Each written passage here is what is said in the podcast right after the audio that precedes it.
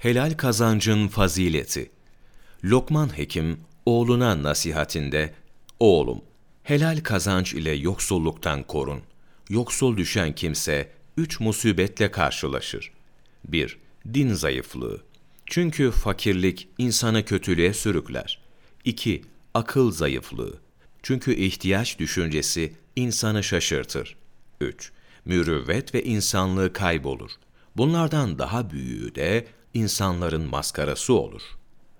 Hazreti Ömer radıyallahu an sakın oturduğunuz yerde Allah'ım rızkımı ver deyip durmayın. Biliyorsunuz ki gök ne altın yağdırır ne gümüş dedi.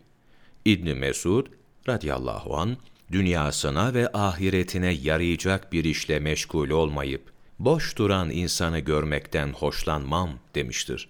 Hazreti Ömer çoluk çocuğum için alışveriş ettiğim yerde ölmeyi, başka bir yerde ölmeye tercih ederim demiştir. Sahabe-i kiram radıyallahu anhum ecmain, kara ve deniz ticareti yaparlar, hurma işlerinde çalışırlardı. İşte onlar bizim önderlerimizdir. Muaz bin Cebel radıyallahu an kıyamet günü bir münadi, Allah'ın yeryüzünde buğz ettiği insanlar nerededir diye bağırır cami kapılarında dilenenler kalkar. İşte bunlar, nafakalarını başkalarının sırtına yükleyen, Allah'ın sevmediği ve şeriatın kabul etmediği kimselerdir. Şayet bir kimsenin miras kalmış malı yoksa, böyle sıkıntıdan kendisini kurtaracak olan ancak çalışıp kazandığı helal kazancıdır.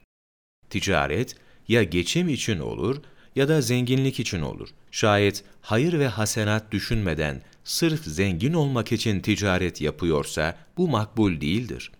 Zira sırf böyle maddiyat peşinde koşmak, hataların başı olan dünyayı sevmektir. Bununla beraber bu işlerde zulüm ve hıyanete saparsa zalim ve fasık olur. Tembel tembel oturup insanlara ihtiyaçlarını arz etmektense ticaretle meşgul olmalıdır. Hatta bu gibi hallerde ticaret bedeni ibadetlerle meşgul olmaktan daha eftaldir. İmam Gazali, İhya-i Ulumiddin, Cilt 2, sayfa 165-168, 5 Ocak Mevlana takvimi